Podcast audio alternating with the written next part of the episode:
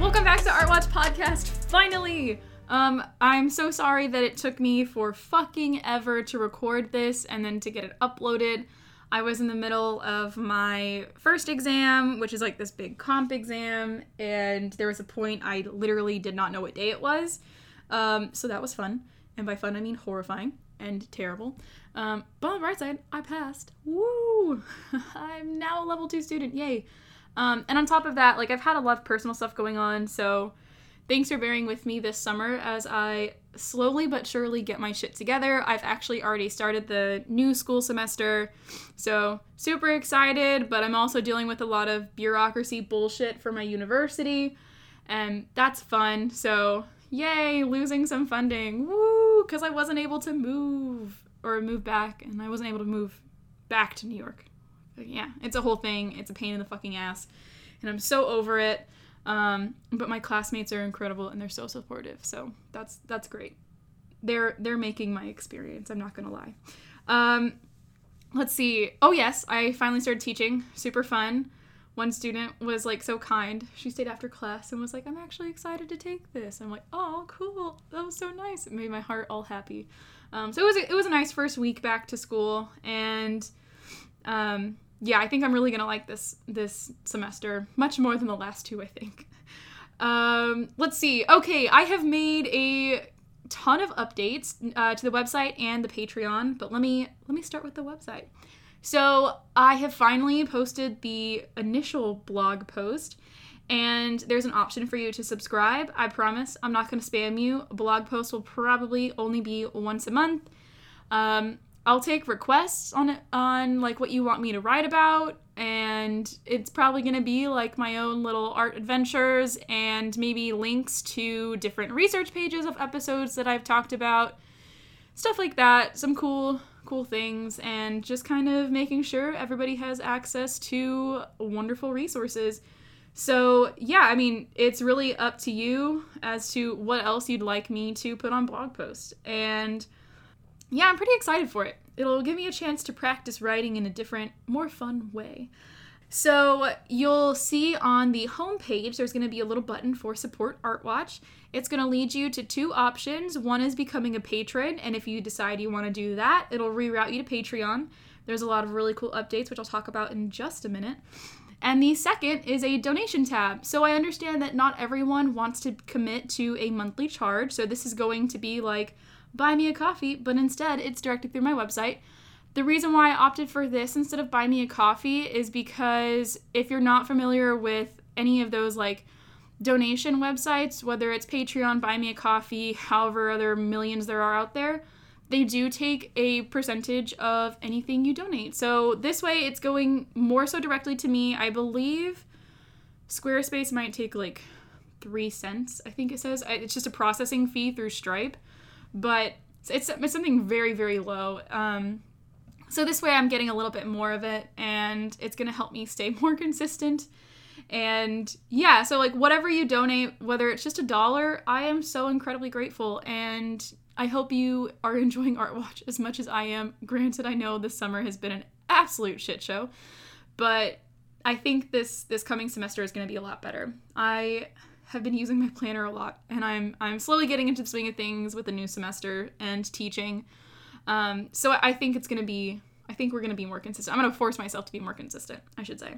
All right. So the Patreon. I have made a lot of updates. Like I was saying about like the donation tab for Patreon and Co- Buy Me Coffee, the wording on their site, on Patreon site for the merch option for like the $30 level and $50 level.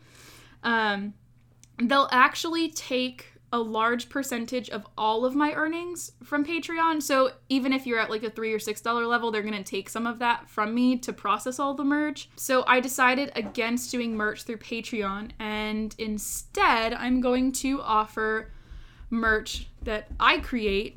Odin, really? You have to scratch right now? Sorry, my dog, if you hear like weird thumping in the background, he's a big old oaf, but he's scratching his face. Anyway, so On Patreon, the $3 and $6 monthly levels are going to be the same, but it's where the $12 level that you start to see the differences. So, what's going to happen is that if you do the $12 level, really, dogs, you're cute, but come on. Um, I love them dearly, I promise. so, the $12 level, every quarter, so like every three months, yeah, you'll receive a code for 25% off of a single item of merch from the Artwatch Podcast website. So, what I'll do is whenever you sign up for the $12 and above, you're going to get like, I'm going to ask for your email address. And if you have an option for like where you actually get merch, your shipping address, it can be fun. And then $30 level, you'll get all the benefits of the ones before. And instead of a 25% off coupon, you're going to get a 50% off coupon for a single item of merch on the website. And you're going to get original art made and signed by me.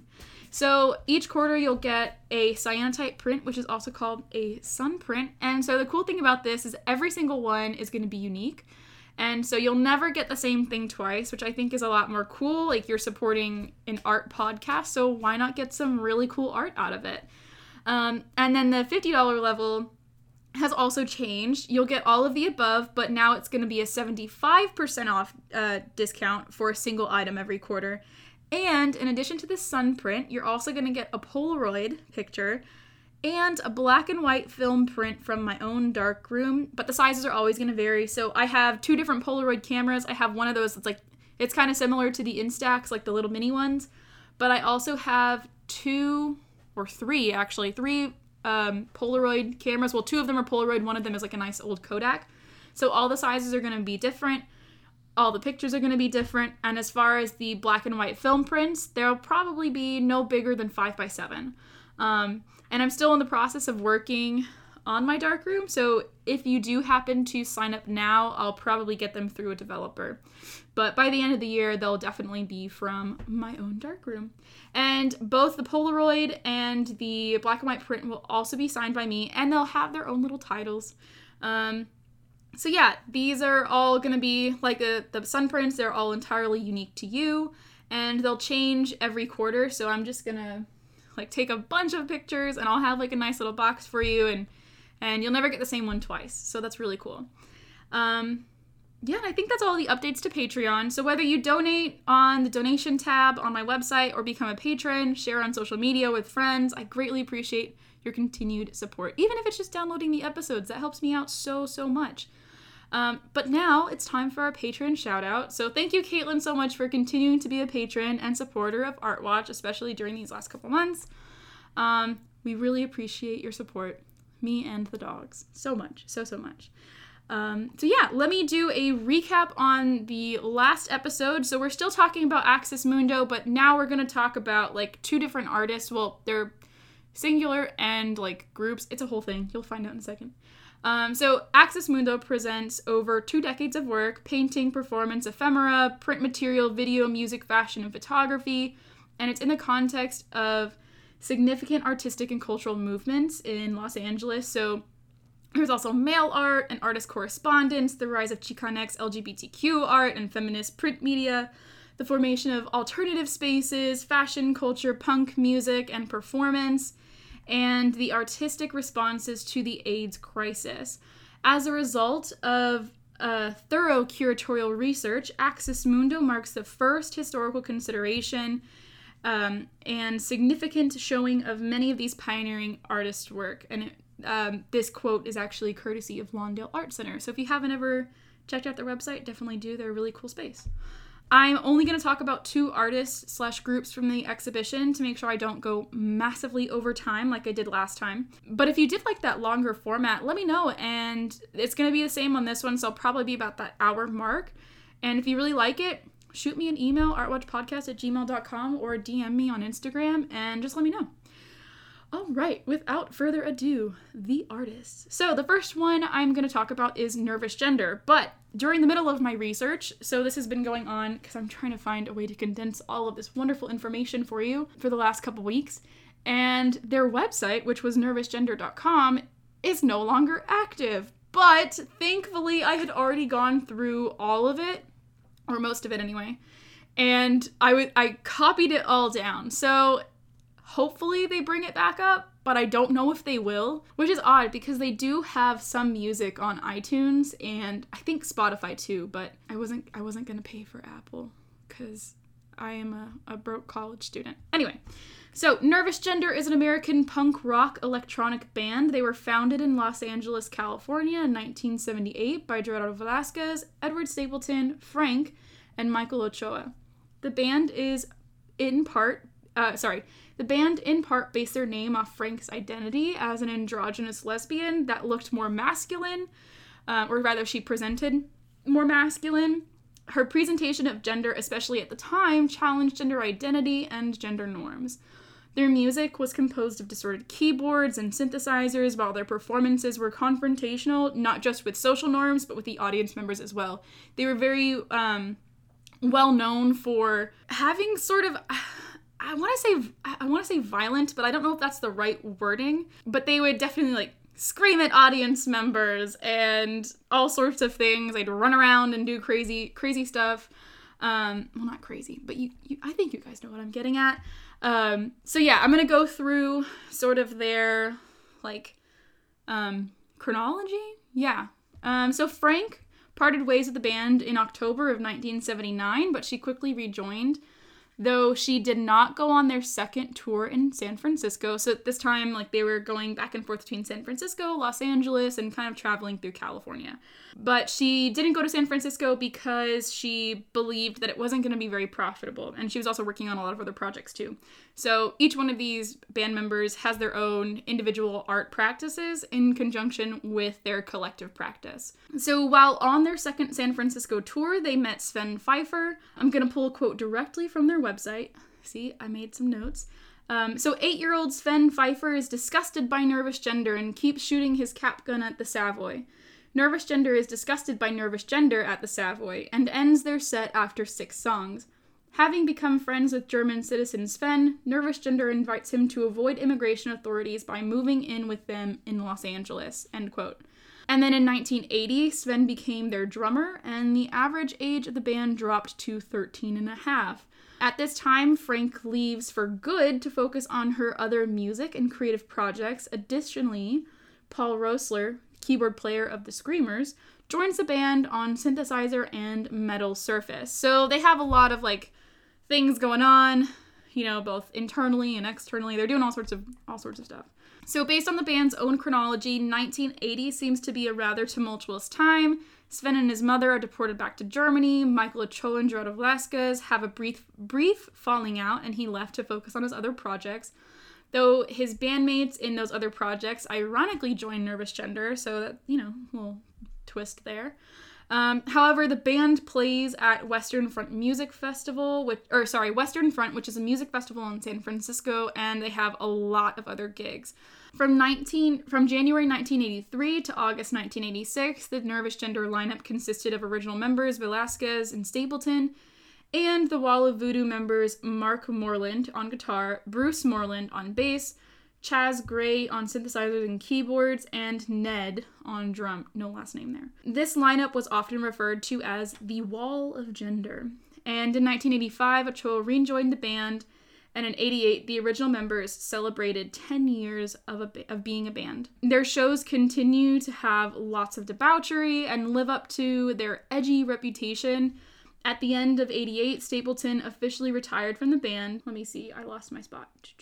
Oh, according to the band website and interviews with band members, the 80s saw less shows than they had previously done because Velasquez pursued his MFA at Cal State. And this was also coupled with his AIDS diagnosis at some point during this time frame. I couldn't get a, an accurate date, um, which is understandable. I mean, that's very personal. So the band writes that Gerardo's failing health prevented them from playing more than the occasional gig at practices or at places like fuck exclamation point and the detour. Gerardo was active until the day of his death and was at home with family and close friends when he passed away.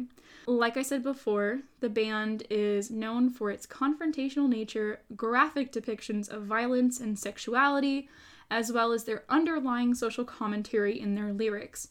Many of their lyrics and actions in concerts were misogynistic, and this carried over into their music videos as well. One of the music videos, which has survived, at least I found on YouTube and very and like other, you know, video sites, is Cardinal Newman, which features sexy nuns, sadomasochism, and kink culture motifs. So I'm gonna pause just a minute so I can find the clip and then we'll go over the lyrics. All right, so I found the YouTube music video, which I've noticed from the actual, like, I did a little preview on um, iTunes, and the the recording is actually a little different. So I'm not sure if they changed it for the music video or if it was changed for um, remastering. I know you can find like their newest work on Spotify, but I wasn't able to find any of their older stuff, at least not yet. Um, so here it's gonna be playing off of my phone, so if it's not the best quality, I'm so sorry. So we're about 13 seconds into the music video.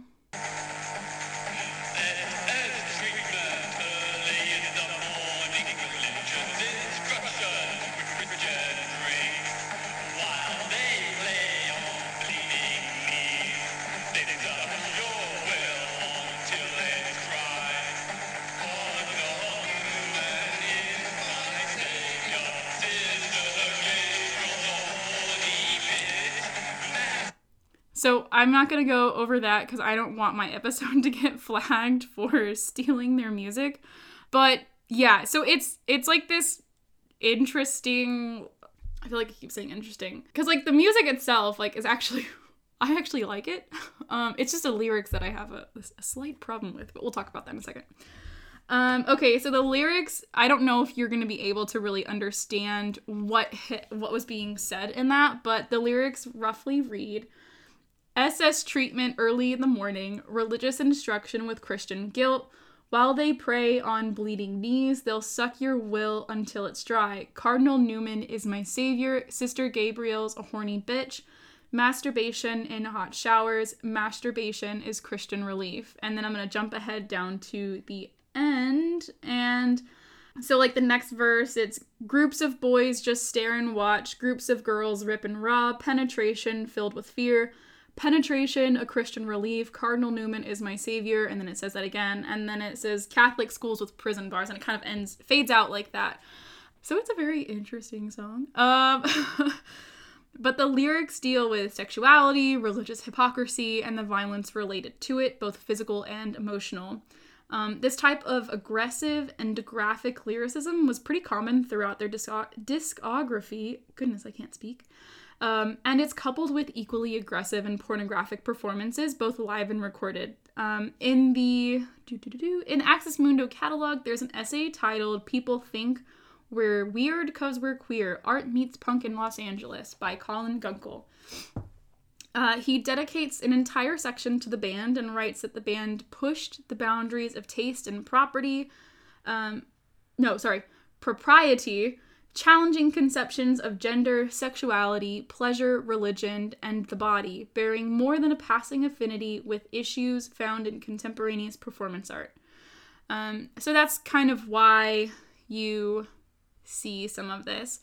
Um, they collaborated with many other artists in the in the Chicano and Greater Los Angeles art scenes, and the video for Cardinal Newman was created in collaboration with Michael Intriere. I don't know if I said that right. But basically, the music video for Cardinal Newman features like like I said, like sexy nuns. Yeah, it's it's a, it's an interesting thing. So if you have the time to watch it, you should. Um and it's kind of like there's the I think it's Cardinal Newman or somebody else like the the context isn't entirely clear because of course I mean I was not alive when this was when this was released. Um and the video itself i think it was a it might have been a clip because i think the one at lawndale art center from the exhibition that i saw was longer. And they're kind of like tying up the dude and the nuns are like it looks like they're throwing blood on him but i can't tell if it's just like a filter that was put on the one the, the music video that was uploaded on youtube. And i do not remember off the top of my head what exactly happened in the one at lawndale but you see rosaries with the crucifix, of course, if you are not familiar with Catholicism. And yeah, so it, it's an it's an it's a music video that you have to like watch and see. I feel like and it's difficult to do like a visual analysis of it because it's moving so quickly. but it's very much like hypersexual. Kind of think if you mixed like modern day like sexy nun Halloween costumes with lots of blood and and I don't want to say a problematic representation of kink culture because I mean I'm I'm not too sure to be honest. But yeah, definitely definitely watch the music video if you have the time. It's I can actually maybe I'll link this on the website. Okay, let me see where I was at. So do do do do. Oh, so here we go. Stapleton and Velasquez had previously collaborated with Intiere. Intre, oh gosh, I'm so sorry, my guy. Um, on his video Leather Poltergeist, and I'm going to pull a quote in which the specter of a leather boy in Nazi regalia is seen seducing, seducing Stapleton, who composed the soundtrack, as was a show at Club Fuck that repeatedly included a video projection of Velasquez ejaculating onto crucifixes, end quote. So a massive critique of the punk scene as a whole is the racism, sexism, and homophobia, and Phranc, who at this point had refashioned herself as an all American Jewish lesbian folk singer, was critical of the punk scene's use of Nazi imagery, and her song Take Off Your Swastikas is also read by Gunckel as a response aimed at Nervous Gender's flirtation with Nazi imagery. From what I can find, I didn't see like a huge direct correlation, it's hard to again it's really hard to tell because there's not a lot of surviving music videos at least that are published. And i think most of it is in a is in an archive. So yeah like definitely hella problematic for anybody at any point in history to be using nazi imagery especially at like such a time when we fully knew what was happening. So i know a lot of like countries didn't know exact or i don't know you know what no i'm gonna backtrack on that I think people knew what was happening during World War II, but they chose to turn a blind eye to it. Or maybe they didn't know to the extent at which was at which everything was happening because yeah, even in World War II, like as soon as Pearl Harbor happened, the United States government rounded up every Japanese citizen. Sorry, I thought my dog was making a weird noise.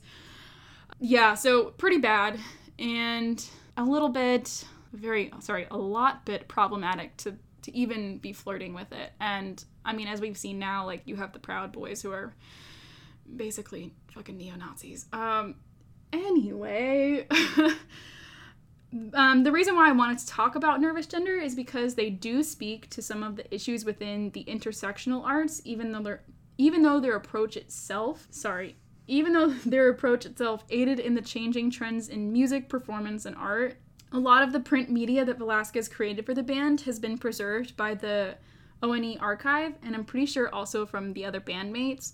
But while they were problematic for a number of reasons, I think talking about them and not just them, like artists like them too, I, I want to say it's almost like an internalized racism, um, self deprecating and, and hypocritical. And I know that this is not just my point of view. Um, there are other scholars who have talked about it, and it could have just been in passing, so I don't want to quote anyone in particular because I know that this is just conversations I have had with people about nervous gender and, and artists like them at this time. So, yeah, it, I wish I had somebody else here to talk with me about it because I, I think that would really help sort of go through more in depth as to why why it is so problematic. But I'm gonna take a I'm gonna I'm gonna take a pause really quick. Okay, I think I have it better articulated. Um, so I think that a reason why I did want to talk about them is because while they are incredibly problematic in some aspects, they did push forward a lot of um, like trends in the music scene. And although they are part of like an intersection inter yeah, intersectional community of, of artists, I think it's important that as scholars we remain critical, even though other aspects of their work might have aided to the progression of art, performance art, whatever, what, whatever have you, you know. So yeah, I mean they did. I think it is important that they did criticize like the Catholic Church and you know like their their issue, and not just Catholic Church, but like Christianity as a whole issue with um, homosexuality and queerness in general. That being said, it doesn't it doesn't absolve them from being sexist and, you know, Nazi, I don't want to say sympathize because I don't know if that's the right word, but yeah, it's it's something like to remain yeah, it's something to remain critical of. I know I'm like parroting myself, but yeah. So that is nervous gender. Uh, I know there's literally so much more that I could talk about for them because they do have like some visual art and like it's again all ephemeral. And there's one in particular, it's it was one of their like band posters or like flyers, and I wish I had their website because it was on their website and I haven't been able to find it anywhere else. Actually, it might be in the in the um, catalog. But basically, it was a person. Oh, here it is. Yes, in the catalog. So it's ne- nervous gender, never been released lyrics, and it's somebody being crucified on a penis. So that that's you know interesting. And like the the robe, like the tunic or whatever it's called on the individual, is reminiscent of of veins on a penis. So so they're I mean they're very directly like criticizing the like Christianity. And so they, they did a lot of really important things. It's just again, remain critical of of their problems, even though they did some important things for the art world. Okay, so I am gonna take a quick break and we'll jump into the discussion of the next artist, which is gonna be Vaginal Davis and her band Cholita. Um, but I know that again, there's so much I could say about Nervous Gender. If you'd like, perhaps we could go into a Patreon episode for them and go a little bit more in depth. And I'll bring on um, one of my wonderful classmates from UH who focuses in Chicano art, and maybe he'll, you know, help guide the conversation in a different in a different light. So yeah, we're gonna jump into the next artist, Vaginal Davis, and that's I realize how that sounded, um, but you you get what I mean. So, yeah, and there'll be a brief little ad. Hello, art watchers. I'm sure you know how much I love to plan by now, but if planning really isn't your thing, Passion Planner still has products for you. They just introduced a new line of journals and they are pretty damn sleek. What's great about their journals, and their planners for that matter, is that they are entirely customizable. Passion Planner offers these fantastic marker highlighter duos to let your creative side flow. I have their 12 pack and I absolutely love them. They're perfect for color coding and even cuter for doodles. Passion Planner also offers some adorable and very helpful sticker packs, like the Women's Empowerment sticker pack, or their new Love is Love sticker pack, which celebrates the LGBTQ community. And if you didn't already know, Passion Planner is led by a queer woman of color. Talk about inspirational. So head over to passionplanner.com and use the code VictoriaN10 at checkout for 10% off your entire purchase. That's V I C T O R I A N 10. Again, that's V I C T O R I A N 10. Happy planning! All right, and we are back with the second half of Axis Mundo Part 2. We're going to talk about Vaginal Davis, who originally used the stage name Vaginal Cream Davis, but at some point she did drop the cream and I could not find when. Um, so I'm going to pull a quote directly from her wonderful website. So, Vaginal Davis is an originator of the homocore punk movement and a genderqueer artist music icon. Her concept bands, including Pedro Muriel and Esther, Cholita, the female menudo, so, sorry, that's one, Cholita, the female menudo, Black Fag, and the Afro Sisters, have left an inedible mark, sorry, indelible mark on the development of underground music, end quote. And again, that was from her website.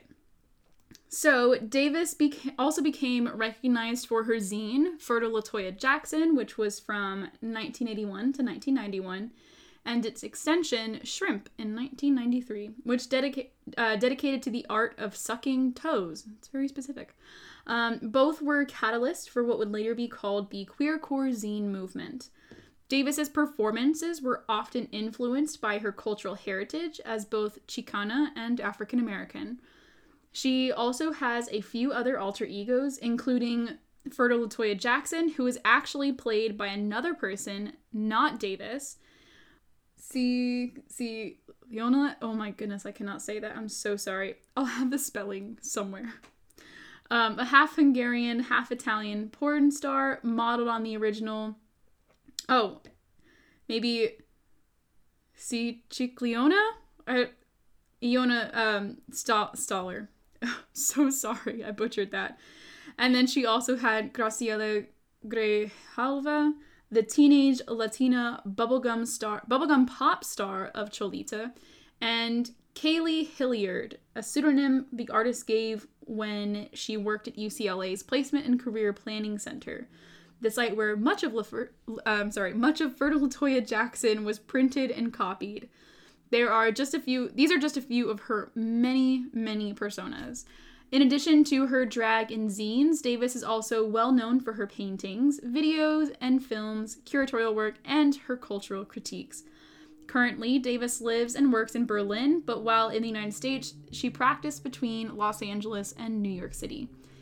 Davis formed Cholita with Chicana punk musician Alice Bag, and Davis portrayed the 13 year old Latina named Graciela, Bag was Sad Girl, a character around 16 years old, and Fertile La Toyah Jackson, remember, one of Davis's alter egos but portrayed by another individual, was Guadalupe, a character around 12 years old. So the band itself was like conceptually teenage pop, bubblegum pop punk sort of thing. And unlike Nervous Gender, more of Cholita's music is available, which is primarily due to Alice Bag, um, her SoundCloud and Spotify.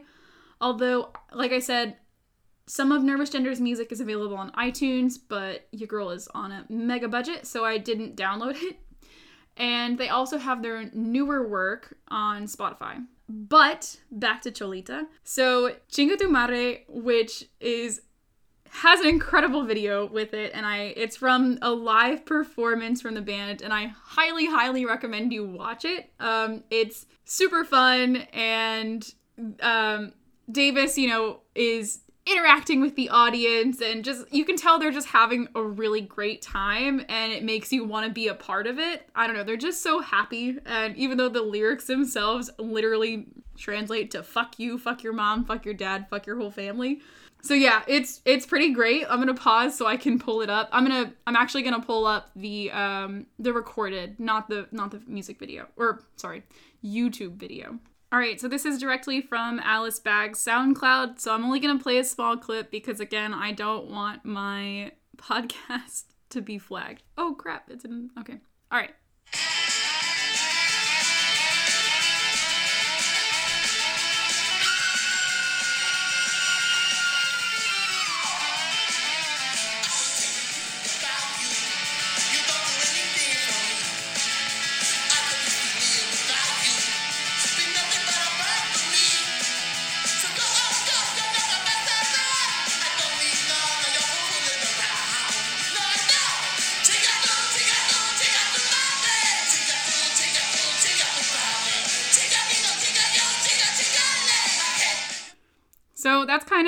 Like the the vibe of that song, and they're they, like the couple songs that Alice Bag has up. They're amazing, and you should listen to them. They're very catchy, very fun to listen to. but um, let me see. So where was I on my little notes? Um, so for all of my non-Spanish speakers that are listening the chorus goes chinga tu, chinga tu, chinga tu madre, chinga tu, chinga tu, chinga tu padre, and it essentially, you know, fuck you, fuck your mom, fuck your dad, and the rest of the lyrics are all related to like what you might say when someone really pisses you off, which is just go fuck yourself. The song is awesome and I I freaking love it. It's it's hilarious. Uh, and the music, like you listen to it now, and it's it's pretty chill. I don't know. It's kind of like groovy and I like it. But yeah, so like I love that the song basically, you know, it's just a big like I hate everybody. but it's so peppy and so fun to listen to and um their persona like on that on that um uh YouTube video, they have like such fun colors and she's very engaged with the audience. She actually like after the song like well, I think it's like some somewhere in the middle of the song, she kind of like has them pause and she teaches the listeners the lyrics, which is really cool. And she, you know, goes like, "Here, you, I'm gonna say this, you say this," and then like she goes through it with them, and yeah, it's it's pretty awesome, and and I I really like their their group. Um, let me go to the next song, which is called "Beans Are Not Enough." It's a quirky yet political outcry about the inequities of people of color, not just in the United States, but around the world. The band uses humor and harsh realities to make the listener uncomfortable about their relationship to these problems. So I'm gonna pause one more time and I'll come back with the song. All right, so I have jumped ahead into the song. It's like about 20 seconds in because the first part of it is like this really awesome intro, a nice bass line, and some really, really great stuff. Um, so again, off my phone. So sorry if the quality is not that great.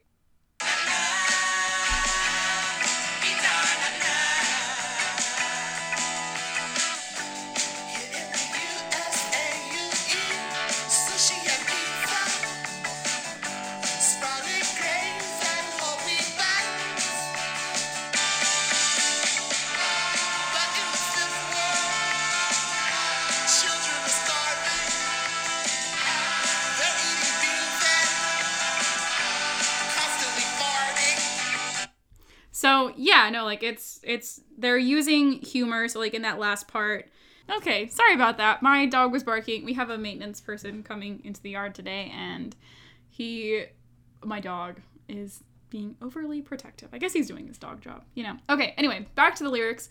Um, so she sings like I'm gonna go to the second part of the of the verse. But in the fifth world, children are starving. They're eating beans and constantly farting but you don't care you don't give a damn you've made them your sacrificial lambs. And then they say they sing beans aren't enough and then they, they go into the next part of the song. It's pretty awesome. I think you should listen to it. I know i keep saying that.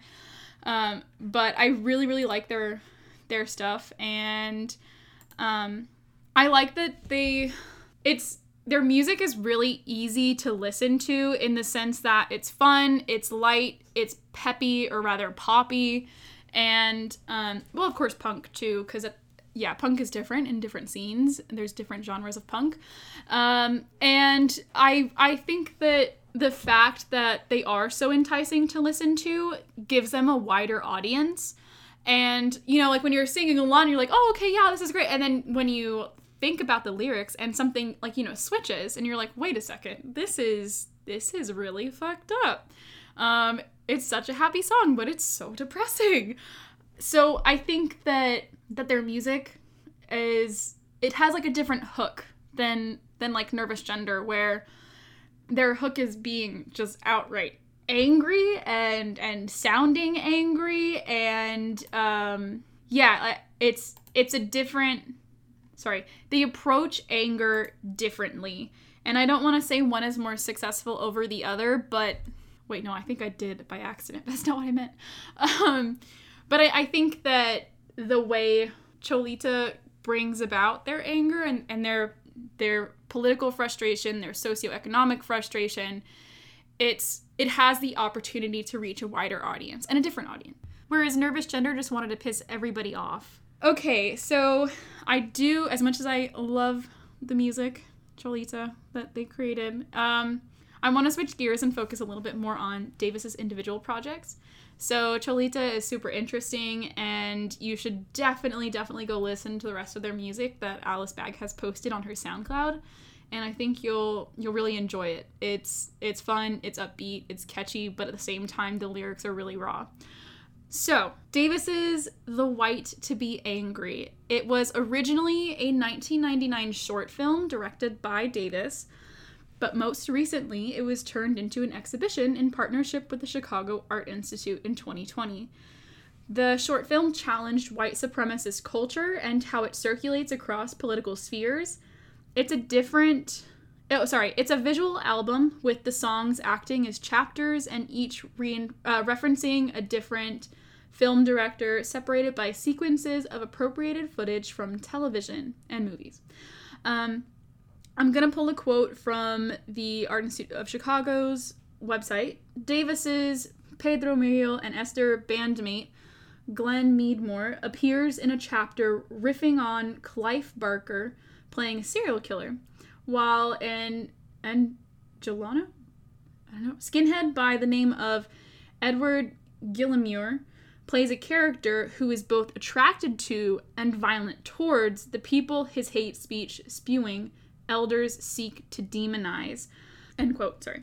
so yeah, like I think that the the work itself is really interesting. I wasn't able to find the video or the movie itself. If you have access to Kanopy, you might be able to, but I mean, I I don't think I do anymore. I think my my UH stuff has expired, and I don't know if my current university has has it. The joys of online learning from afar. um, but I think it kind of goes in line with I don't know if you've ever heard there's like different studies where like they'll measure brain activity and like it's like the more somebody is like actively homophobic typically they're the ones that are like most aroused and most attracted to that. So it's like this internalized homophobia but they've been like raised in a certain way um to demonize it, which is I think is happening here, but of course it's a much more complex story going on because it's talking about a neo-Nazi or a skinhead. I think are they the same? I think they're the same, right? Yeah, they're the same. Um, and the fact that it's a serial killer, and also they riff on serial killers because many of the male serial killers that they had discussed, and I can't remember which ones, um, but they all had like homosexual uh, desires, but they didn't ever act on them, and so it, like they became very violent. And I'm, I'm sure you could find more on it if you watch those like true crime documentaries. I'm not a huge fan of them, um, but if you are, feel free to message me and we can talk more about it. But yes, the exhibition was a compilation of films directed by Davis and films about Davis. Um, I really wish I had been able to find this short film because I would love to watch it in depth and provide a more accurate visual analysis slash like context to it. Um, so if anybody does have access to it, I would love it if you would share, and I will of course like you know, hey, why don't you join me in a conversation about this? And again, that can be another Patreon Patreon episode. But I think that that her work is really fascinating. It's raw. It's um, powerful too. And there's this video that I found that she uploaded um, on her own YouTube, and it's called "This Is Not a Dream." Vaginal Davis, and I think it was her YouTube, or no, it might be somebody else. But she does talk about being. She calls herself a blactress musician and filmmaker, and in her own words, like I'm gonna paraphrase here, but if you want to watch the video, I'll actually link it down um, in the blog post instead of on the episode bio. Anyway, so she talks about how like her reason for wanting to enter the punk scene, or actually, I believe she said that the punk scene was originally more queer, but it became co-opted by like heteronormativity, fascist, and all sorts of other like really like problematic groups and it became really violent, really macho. And I love how she says just icky. Um, I think that's I think that's a great description of it. But yeah, and so she said like her work and the work of her like colleagues, yeah, colleagues really worked to sorry, actively pursued pushing against heteronormativity and she would do like on her I think it was on Fertile La Toyah Jackson or one of her other like news esque projects. She would go around Los Angeles and interview gender nonconforming prostitutes and instead of making them as like these poor women who have been like horrifically marginalized by the system, which they were, but like news, I think it's like 60 minutes, they really they make them like helpless victims, which isn't entirely wrong, but I I think you know what I'm talking about, like where it's overly overly critical and not really getting at the core of the problem. They're not looking at the blame of like the societal pressures and norms. Sorry, my dog keeps barking. That led to that led to them being in like prostitution or whatever that that person was. And in, instead of doing that, Davis talks to them about their hair and talks to them about their clothes and just like what they like to do um and, and she keeps it light. She gives them agency which i think is really important and that's what i'm getting at. Yeah so like 60 minutes and other news segments like that they didn't do that for those for those people. And especially at the time of the aids crisis when there's already um, a very problematic stigma around homosexuality and particularly around gay men um, and gender nonconforming individuals who may or may not have aids yeah what she's doing i think it's it's a different way to approach the the struggles within the within the LGBTQ community. And I'm gonna I'm gonna pause because I actually I'm gonna have to go to class in about 20 minutes. Um, so I'm gonna finish recording after. All right, so I am back after class. Sorry about that brief break, but uh, yes. So Nervous Gender and Davis are two incredibly different takes on punk and queer identity, especially like you know in Los Angeles. Um, since that's like the sort of center point of the exhibition Axis Mundo. A major thing I really hope you don't take away from this is that there's a good versus a bad artist. That's not the case. Um, I'm certain that, you know, there can be critiques for any artist that we talk about on the podcast, but I thought they were interesting, like, polar opposites because you they're both performance performance artists they're also both musicians um, and so it's just two very different interpretations of queer identity and that identity within both the Chicanx community, well, actually, Chicano community at this, and um, the punk scene. So yeah, um, like I said, there's problems with any artist, and with that being said, I am not by any means condoning the problematic things that Nervous Gender did in their in their stuff. Um, but yeah, I I mean I think that you have like this more like stereotypical like emo punk kind of thing. And then you've got like this bubblegum pop rock stuff going on with with uh, Cholita and and uh, Davis's work with them. And so yeah like i don't know. I think it's really interesting. I i do appreciate both genres of music. I am very much like I went through my Seenie Weeny phase. I mean, I still love that music too. And shout out to like Blink 182 and A Day to Remember and all that, all those wonderful bands. Um, so I think that's part of the reason why I genuinely enjoy like the music of Nervous Gender, even though it's very much like an attack on the sensory, like like on your senses, um, as well as you know, of course, like if you were to ever, if you had ever seen them live, then like a confrontation like with the physical body, as well. Um, so yeah, I, I think I just really I really vibe with both genres of music. Um, and then as far as Davis's work, I think that it's she she does a lot of really different things and I think the only reason why I didn't touch too much on the individual projects of Nervous Gender is because there's so many different band members going on, or that coming in and leaving, and and there's just too many to cover whereas davis is just one person or, or two if you consider her or multiple people if you consider her personas.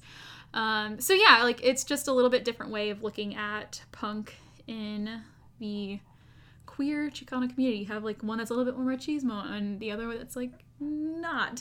Um, but yeah no i think they they both are are really interesting takes on punk and queer identity. I know i keep saying that but yeah i i think that uh I would really love for any listeners to email back and like give me their thoughts and of course I'd love to talk more about them. Let's see, how can I how can I wrap up? Yeah, I mean I think the main takeaway is that they offer two completely subsets of queer culture and Chicano culture.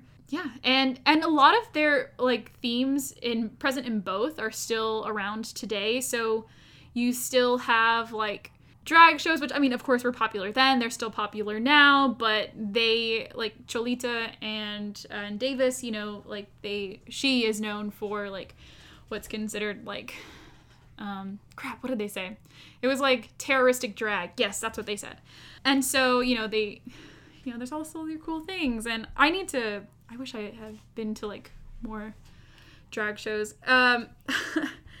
and then as far as like the punk the punk version uh, or punk iterations today, it's still very much like sticking it to the man, you know that sort of thing. So I, I think that's still still present and um, something that is within both Nervous Gender and and Cholita. Well, Davis. I, I know I keep bring, bringing it back to Cholita just because of the music aspect. Um, but commentaries on you know societal norms and neither one of those groups fitting in perfectly. It's not you know like a a little puzzle piece. Like they're all unique people and they're all unique takes on what it's like to be, you know, a person. that being said, uh, again, you know, we still need to remain critical of of some of the things that Nervous Gender did. Yeah, I think I think with both sections of this episode is going to be pretty long. I'd very much love to at some point revisit both of them individually and try and, and go more in depth, especially with Davis's career and of course, you know, Nervous Gender too. Um, hopefully they'll have their website back up. I don't know if it will be. I I mean, if you have ever looked at their website, it's no no offense to them whatsoever, but you can tell it's very dated. So it could just be that it was never updated or um, modernized as far as like how websites are looking now. Um, so yeah, hopefully hopefully their website will be available again and you can kind of see what I'm talking about. I think you should they do have quite a lot of documentaries about uh, nervous gender on YouTube. There were too many to cover. A lot of it does talk about Gerardo Velasquez's identity as a queer uh, man in the Chicano uh, community at least I think they. I'm pretty sure they did. Yeah. Um, I'm trying. Sorry, it's been a couple. It's been a crazy couple weeks, and I'm trying to remember all the the interviews I've talked about. But in one of them, Phranc actually does talk about her, I guess, apprehension around some of the language that was used, like derogatory towards women, and you know, yeah. And so like she does make a comment, but of course, like you know, she's she never like spoke poorly of of the group. Um, so I, I think from what I've seen, there's probably still some like good connections going on. That being said, of course, I'm not like on the inside of the group, so I can't I can't comment to that specifically. But yeah, definitely check out some of the videos around them. And if you do have access to any of like their ephemera, let me know. And I, I would absolutely love to have somebody on and, and talk more about either nervous gender or vaginal Davis and Cholita. Um, but yeah, I think I'll end there today. I know it's kind of a, a crazy episode back, but I hope you at least enjoyed it. There's so much more I could talk about both of them, so if I missed something, I'm so sorry. Feel free to email me and and uh, we'll chat about it. If you aren't already, make sure you're following on social media, Instagram and Twitter at ArtWatch Podcast. You can email me, artwatchpodcast at gmail.com. And if you haven't already, check out the Artwatch Podcast website. It's just artwatchpodcast.com. And you can learn more about me. There's some blog posts. Maybe you could subscribe if you so choose. Um, yeah, I hope you all have a wonderful weekend. And I think the next series is going to be like a little back to school, like three episode mini series. Mainly just because I wasn't really happy with how the how to write an essay episode turned out. I think part of it was that I was great. I was doing it from the perspective of the grader, not the professor. And so now I have like, now I'm working on that and I will talk about, you know, how to break it down. It'll be geared towards undergrad um, for the back to school series. So, yeah, make sure you check out the website, follow on social media, and download wherever you get your podcast. It helps me keep track. Um, have a great weekend.